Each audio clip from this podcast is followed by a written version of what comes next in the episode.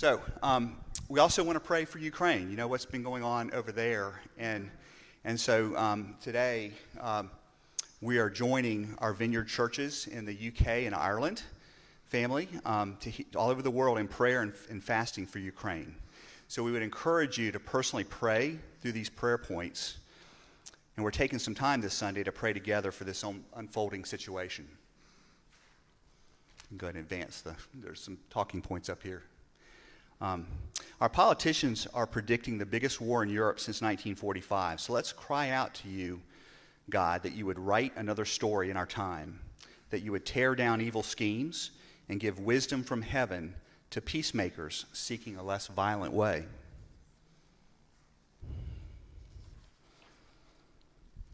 We pray, O God, that you would rescue those who are vulnerable from the hands of their enemies.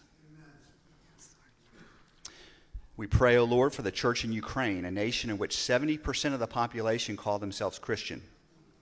We pray that you would give them courage in this crisis, that they may proclaim the good news of the kingdom, bind up broken hearts, and bring comfort to all who mourn. Yes, Lord. We pray, God, that you would save the lives of many people in Ukraine, bringing redemption by drawing many people to yourself. We ask you, God, to deliver Ukraine from evil. May you have mercy and heal this land. May you give Ukraine peace and the chance to develop as a nation that values truth, justice, and freedom, all rooted in your goodness. Finally, we pray for the Vineyard church plants and those who are part of our global Vineyard family who live in Ukraine. We pray for Wide Awake International, which works with many Vineyard churches, and the children they serve through this organization. Thank you, Lord, for hearing our prayers for Ukraine. So now, as Pastor Beth comes up to deliver the word, Lord, we just uh, come before you, Father, and we pray for ears to hear and hearts to understand. Please anoint Beth's words as you give them to her. In Jesus' name, amen. Amen. Amen. Thank you, Tim.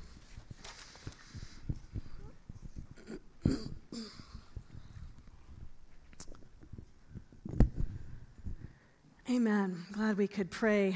We're going to keep on praying for what's going on around the world. It's important.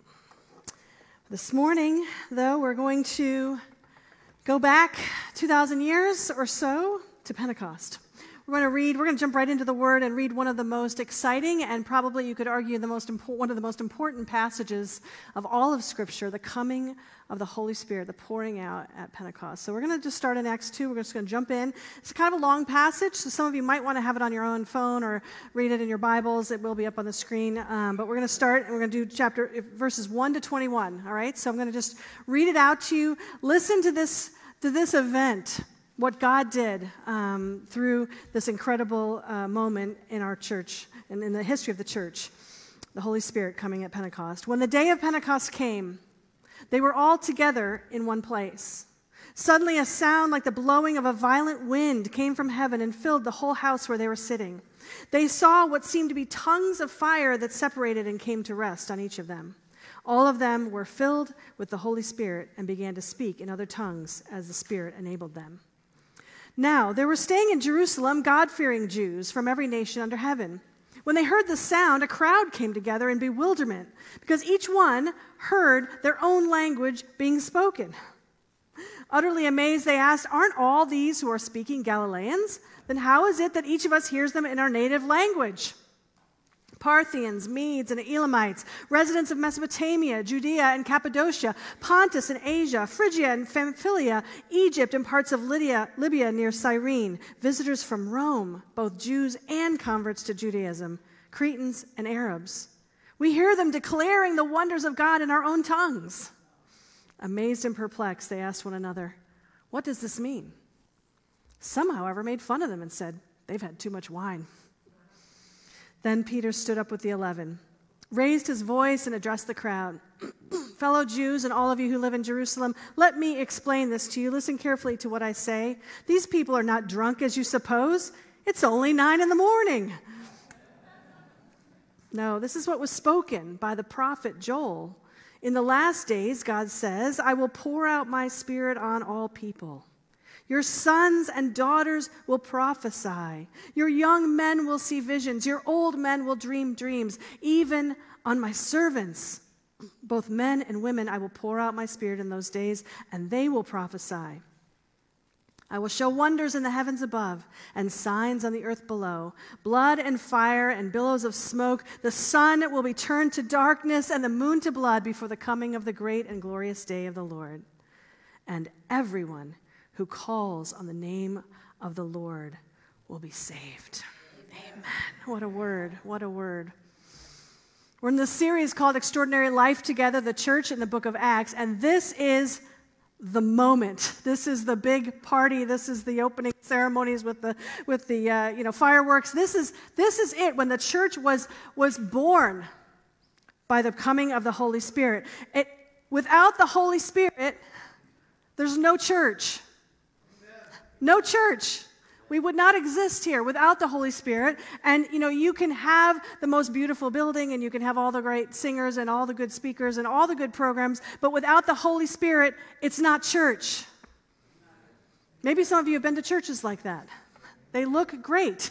Everything's perfect, but it seems like the Holy Spirit's left the building. May it never be. May it never be. I'd rather it didn't look so perfect all the time.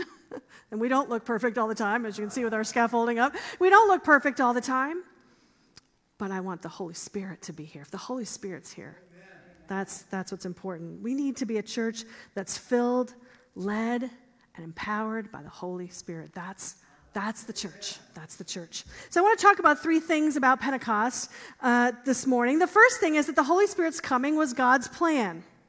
Okay, the Holy Spirit didn't just, you know, come into existence suddenly at this moment of Pentecost, all right? The Holy Spirit's been around forever. He is He is God, one of the Trinity, right? Father, Son, and Holy Spirit. He's here from everlasting to everlasting.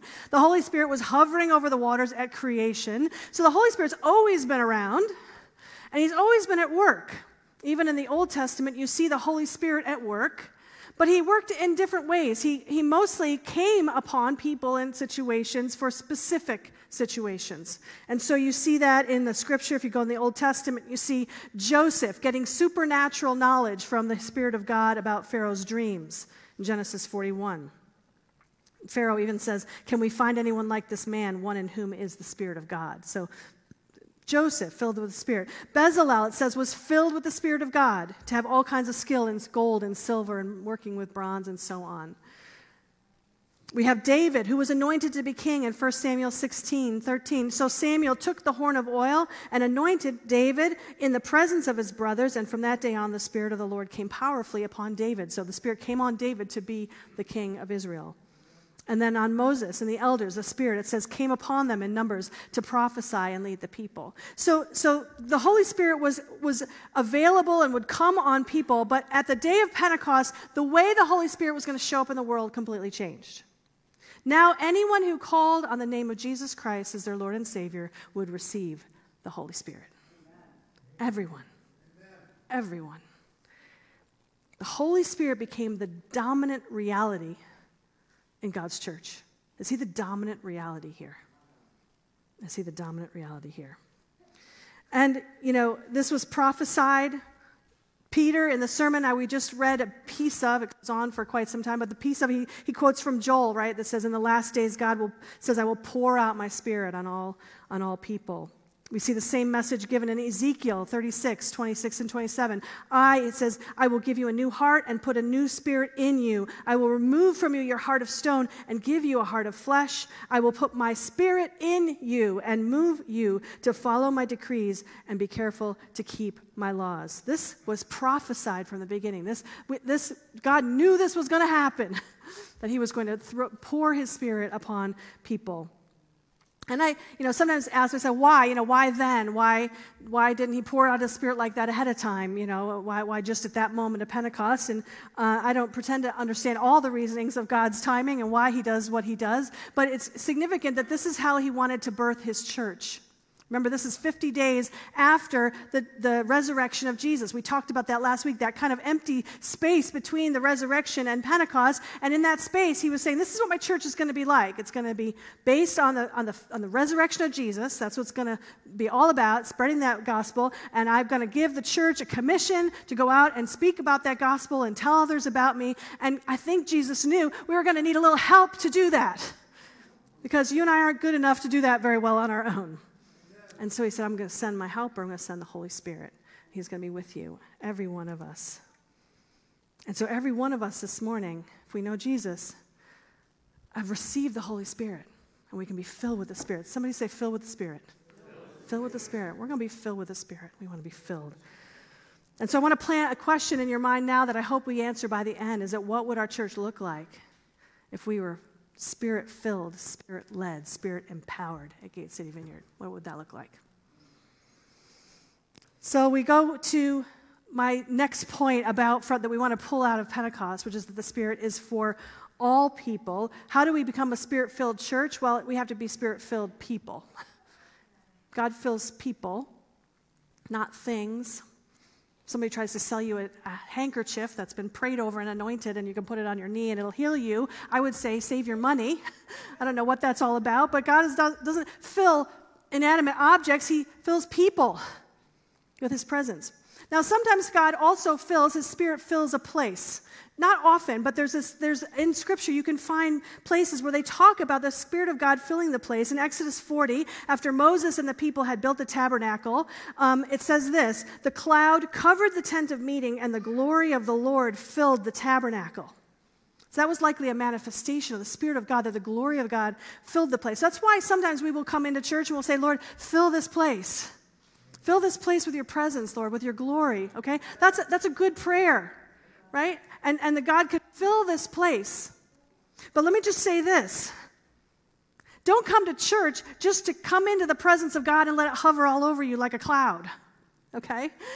Some of us like that, right? We like to come into church. It feels good to have the Spirit. We could feel the Spirit. We could feel the presence. You know, it's really nice. But we wonder why when we go home, it seems like it all just dissipates away, and we're back to whatever we ever did before. We, we don't, that doesn't carry with us. Why? Because we're not supposed to just like let it sit around us like a cloud. We're supposed to let the Holy Spirit fill us. Okay? If the Spirit's here, awesome.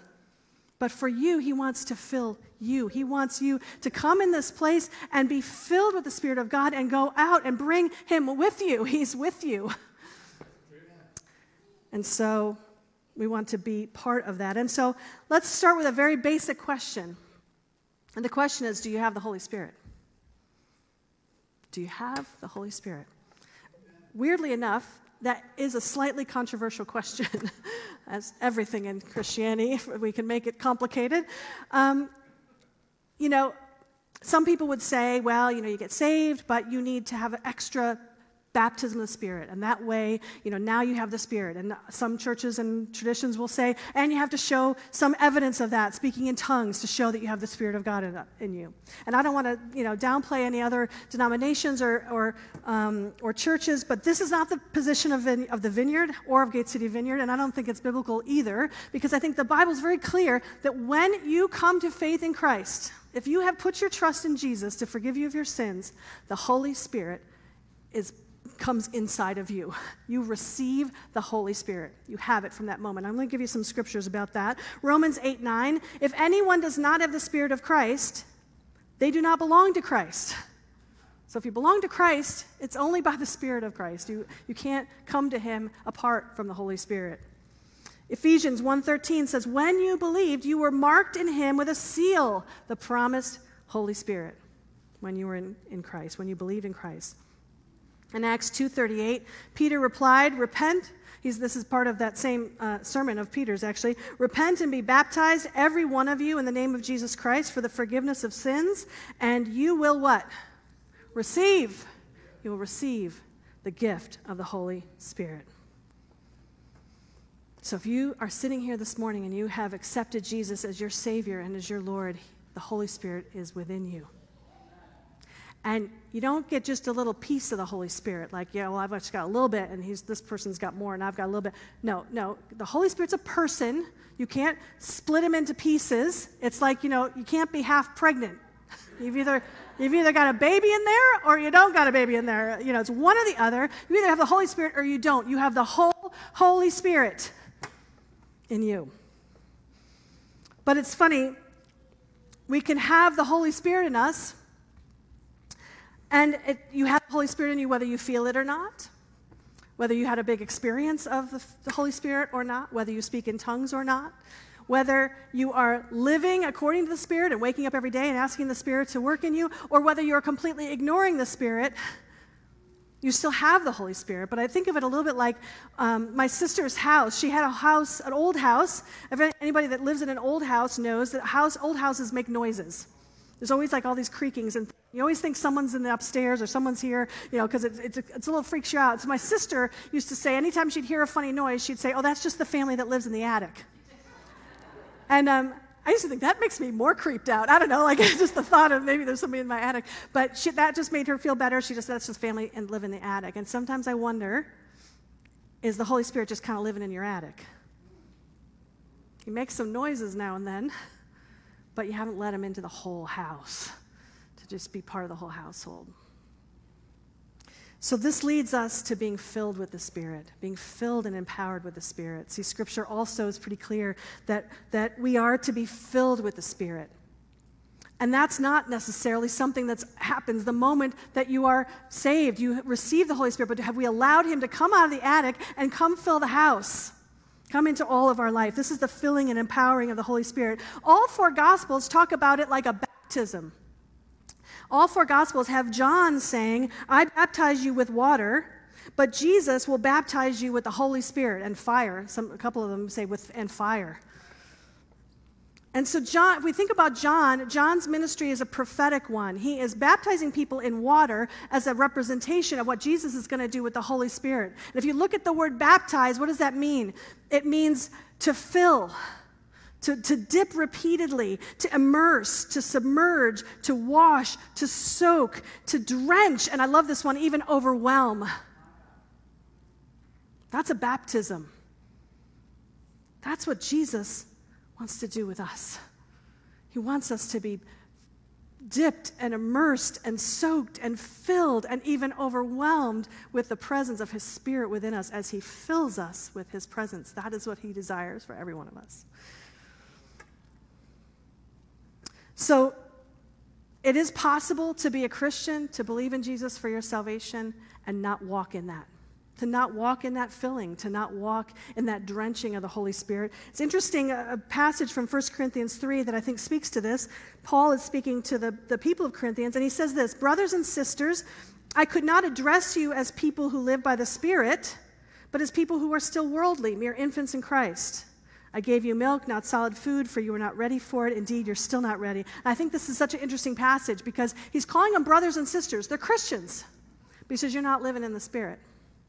So that's that, it's that possibility of just living with that kind of keeping keeping the Spirit up in the attic. You know, we're just, I'm just going to live this Christian thing, but I'm not going to rely on the Spirit. Not only that, Ephesians talks about that we need to keep being filled by the Spirit, uh, that it's a continuous process. I had a pastor who used to say, we're leaky vessels. So we get filled up, but we leak. So we get filled with the Spirit and it kind of leaks out. We got to get filled up again. Ephesians says this, Ephesians five eighteen, don't get drunk on wine, which leads to debauchery, but instead be filled with the Spirit. And that word be filled isn't just do it once and done, but it's keep on being filled, continuous. Be filled and keep on being filled over and over and ever again. Be filled with the Spirit. The last interesting example of this, I think, is the apostles. Okay, even the apostles, the great apostles, needed refilling. And I think this is fascinating. This is in, in Acts four, okay? Keep in mind, this is just two chapters after Pentecost, all right? And it says that Peter and John came back.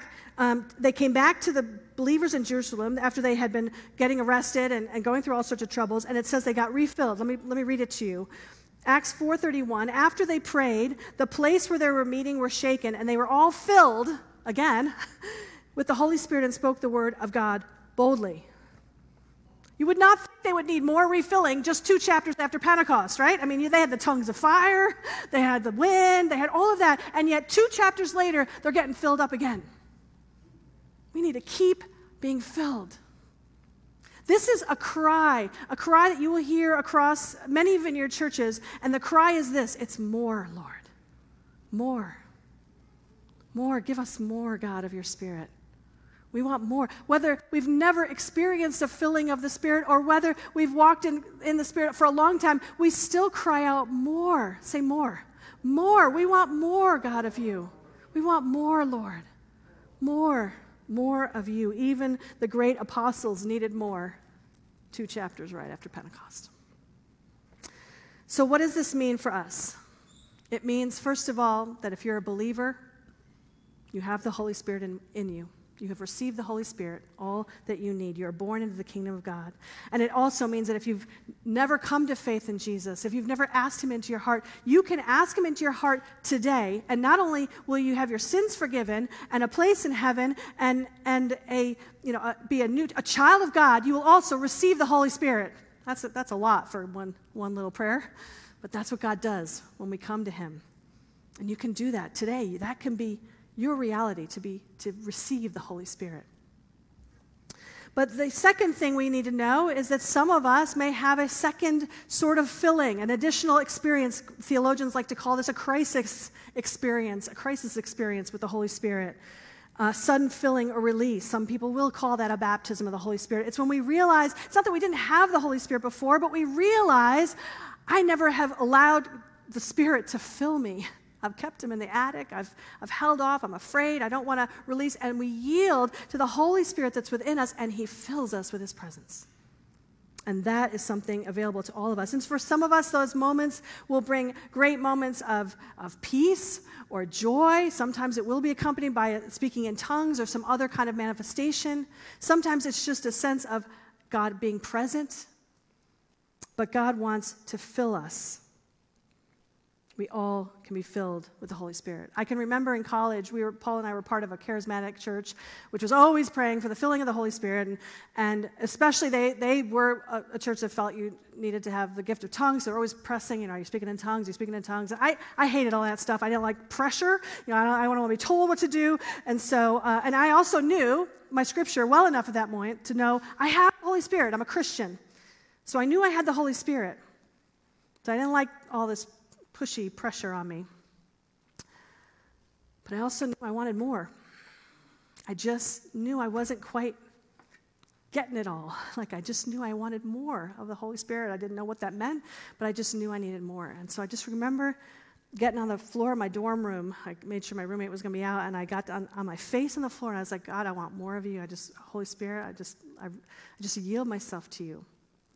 And I just remember just waves of the Holy Spirit just pouring over me, just joy and laughter and peace, and just, just his presence was there. Did I have the Holy Spirit before that moment? Yes, I was a Christian. The Holy Spirit was there. But had I yielded myself more fully and, and I had kind of a first experience of being filled with the Spirit? Yes, that's exactly what happened. That's exactly what happened. John Wimber likes to put it, liked to put it this way. When he'd pray with someone, he would say, I ask if they're born again and if they've received the Spirit when they receive Christ, and if they answer yes, I tell them that all that remains is there for them to actualize that which the Spirit has for them. I thought that was an interesting way of putting it. Actualize that which the Spirit has for them and to release the gifts, and then I lay hands on them and I pray. It's an actualization. What's already within you, it's there. And I think that this morning, some of you are sitting there and you are believers. Maybe you've been a believer a long time and you're sitting there and the Holy Spirit is there with you. But have you, have you yielded to him to fill you to overflowing, to submerge and soak and wash and overwhelm you with his presence? Have we said, yes, God, I want more, more, more of you? And either way, whether we have had that experience or I've got to have it for the first time, or I've had it many times. We have to keep on being filled. As Ephesians says, keep on being filled. We're leaky vessels. It's not a one and done. He wants to keep on dipping and immersing and soaking and, and overwhelming you with his presence, and he will over and over again as we let him. And this is how part of how we grow in our faith, how we're sanctified, how we're made holy before God, how we begin to walk like him and walk with him and commune with him. This is, this is how it works. It's only by the Holy Spirit. Without the Holy Spirit, there's no walk of faith. There's no walk of faith. There's no church, and there's no walk of faith without the Holy Spirit. Last thing I'll say about the Holy Spirit is that you'll know it when it comes. Um, people like to say, you know, how will I know when I'm in love? And what do all us old people say? You'll know. You'll just know. And that's a really annoying answer, isn't it? If you haven't been in love until you fall in love. And then you go, oh, now I get it. Right? Once you fall in love, you know. And I really feel like it's that way with the Holy Spirit. Once you have rec- you have been filled with the Holy Spirit, you will know. You will know. And for some people, it's very dramatic. And some people, it's not dramatic at all. But you know that the Holy Spirit is with you, that he's filling you, that he's working in your life. It was very clear when the Holy Spirit came at Pentecost, it came with fire. Fire is a sign of power and also of purification. Sometimes there's a purification that comes, repentance and laying down things that we've been holding on to God, before God, and he, he, the Spirit moves in us, and there's a purification that goes on. Sometimes a deliverance from things that have been holding us down, a loosing. He also is a sign that there was also rushing wind, another sign of power. And here's what this, the wind is a sign of, which us control freaks don't like, unpredictability. The wind comes and goes wherever it pleases, right? That's Scripture says. And for those of us that like everything buttoned up in control, we don't like this idea. We don't like the fact that when we yield to the Holy Spirit, guess who's in charge? Guess who's in control? It's not you anymore. It's the Holy Spirit. There was also speaking in tongues, um, showing the power of God. What's so interesting about this is this was not any ordinary prayer language. This was people all could hear them speaking in their own language. All those people from different countries could hear their own language. And I love that right here at the start of God's church, there's a statement. This is a statement about the universality of God's word and about unity in our diversity. He didn't speak in one language that everyone understood. No, he spoke in all their, it, all of them heard it in their own language. He maintained their diversity, but there was unity in it because the Holy Spirit was going to be speaking through. I love that. That's right there at Pentecost. Right there.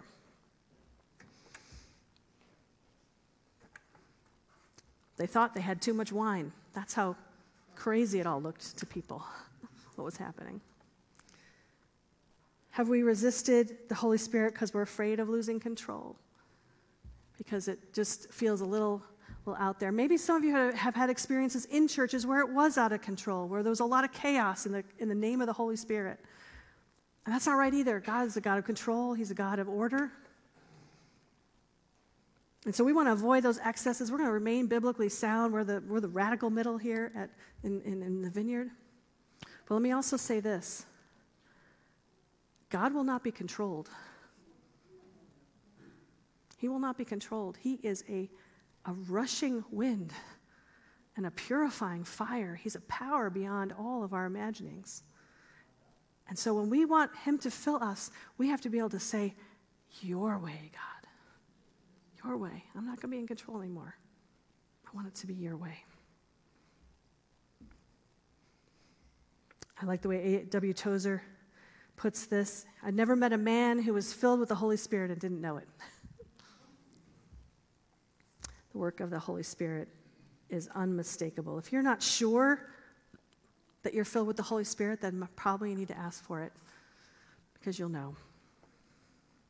And so now I come back to the question I asked at the beginning. How would we know if we were a Spirit-filled, Spirit-led, Spirit-empowered church here at Gate City Vineyard? What are some of the things we should be looking for? And I went through the book of Acts to say, what are some of the things you see in the early church that were evidence that they were, they were a Spirit-led, Spirit-filled people? And certainly, you do see supernatural signs. You see the gift of tongues. You see healing. You see prophecy. You see words of knowledge and wisdom. You see all of that coming through when the Holy Spirit of God comes. We should expect the supernatural. Amen. Let's not be afraid of it because of excesses. Let us say, Lord, give us gifts of healing and gifts of prophecy and of words of knowledge and of healing. Lord, we ask for that. We want that. It's a beautiful thing. But that's not the only thing that the Holy Spirit brought to the early church. Some churches get too caught up on that. That's the only thing that shows you that us, a church has got the Holy Spirit. No, there's many other things. For example, in Acts four thirty-one, it says, after they prayed, the place where they were meeting was shaken. They were all filled with the Holy Spirit and spoke the word of God what? Boldly. So boldness and excitement to talk about Jesus. I want to see that. I want to see us just, we can't wait to get out and talk to people about what God has done in our lives. There's a boldness about it, an excitement about talking about what God has done in our lives. We also see guidance from the Holy Spirit. Acts thirteen two, when they were worshiping the Lord and fasting, the Holy Spirit said, set apart for me Barnabas and Saul for the work to which I've called them. So they were worshiping and the Holy Spirit gave them direction and guidance. How many of us wonder what we should do next? We wonder as a church, what do we do next? As, bo- as a board, we're going to rely on the Holy Spirit. I say, God, we, we want your guidance. Sometimes he speaks to us through the word. Sometimes it's through a word. But we're going to seek the Holy Spirit first for guidance. I love this one. The other thing, another thing we see in the early church as a, as an evidence of the Holy Spirit is unexplainable joy. And they were going through it, people. They were not having a happy time. They had trials and persecutions and problems. And yet, and so this is great. This is Acts thirteen fifty-two. This is right after Paul and Barnabas were heavily persecuted in Galatia. Just went through, just went through hell and back in Galatia. And what does it say in Acts thirteen fifty-two? And the disciples were filled with joy and with the Holy Spirit. Filled with joy. That, that's not natural. That's the Holy Spirit. You're going through it right now in your life. It's natural to be upset and to be sad and to be distressed, but the Holy Spirit can fill you and bring you joy even in the midst of your distresses and sorrows. That's real. And finally, there's an encouragement and growth in the church. Acts nine thirty-one says, then the church throughout Judea, Galilee, and Samaria enjoyed a time of peace and was strengthened, living in the fear of the Lord and encouraged by the Holy Spirit and increased in numbers. At the end of the day, I will know the Holy Spirit is Lord in this church when we start to see people come to know Jesus, when we start to see each one of us growing and being discipled in our faith and growing closer to God and then going out into the world and serving and helping people and talking about Jesus and, and making disciples who then go on and make disciples who will make disciples. That's the evidence of the Holy Spirit. That's the evidence of the Holy Spirit. He wants to do that here. He wants to do that here. He loves this church, and he wants to do that here. A friend of mine, um, Professor Rob Walborn, who is a longtime uh, Alliance pastor and also professor at the Alliance Theological Seminary, gave this list, and I like this list. This is evidences of what he sees when the Holy Spirit is present. And it's just a great list. Intimacy with God, particularly in worship. Love beyond reason. This is what the Holy Spirit brings. Joy unspeakable, indescribable peace, a zeal for holiness, boldness in evangelism, spiritual power and authority, a release of spiritual gifts, and the fruit of the Spirit. Let's sign up for some of that. The Holy Spirit. Only the Holy Spirit brings that. The Holy Spirit wants to pour over you and me this morning like water. He wants to drench you and immerse you and soak you and overwhelm you with his presence like water. And we need to release it. We need to open up our hearts to it. Simon Ponsonby uh, has a book on the Holy Spirit called God Inside Out, recommended to me actually by many vineyard pastors. And he says this, we're going to ask, we want to ask for a release of the Spirit. The powerful presence of God needs to be let loose. The giant needs to awake. I need to let him be God, be the Spirit, blowing where, when, and as he wills. I need more. Let's let him out of the attic. Let's let the giant awake within us. Let's allow a release of the Holy Spirit within our own souls. And so I want us to take some time today. We're going to have an opportunity, and I want an opportunity for every one of you who wants to be prayed over, to, to, to be filled with the Spirit. But before we do that, I want us to just take a moment, and I want us to just, just sit with what you've just heard. And to let the desire grow in you, a longing for more, that prayer, more, Lord, more. To let it just build within you, that you, you want more, you know you need more, that you would allow the Holy Spirit of God to come like water on you. I went on a retreat this past week, a, a personal retreat day up at Saint Francis Prayer Springs. It's something I like to do about once a month. I go up for the day, pay twenty-five bucks, they have a great meal, and you get used to the whole grounds, and it's a gorgeous place to just be with the Lord.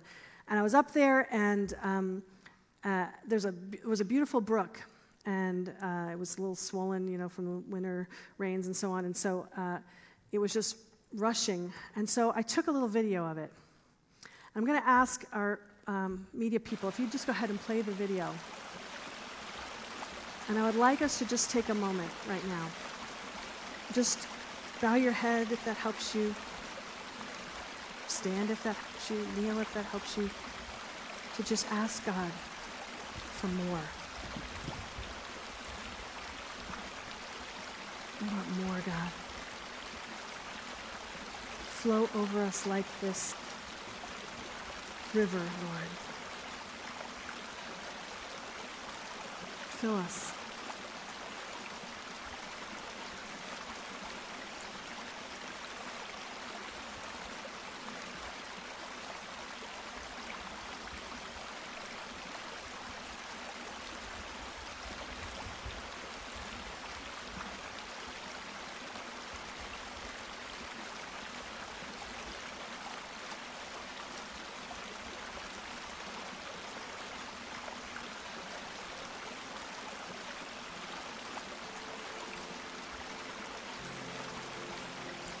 If you want more of God this morning, I invite you to come forward and to be prayed for. Just to come in this front area, and we're going to have the elders here available and, and myself to come pray for the filling of the Holy Spirit. Whether you've never experienced that, whether you've experienced it a million times, but your cry is just more, I invite you to come forward. Be filled with the Spirit. We want more, God. We want more.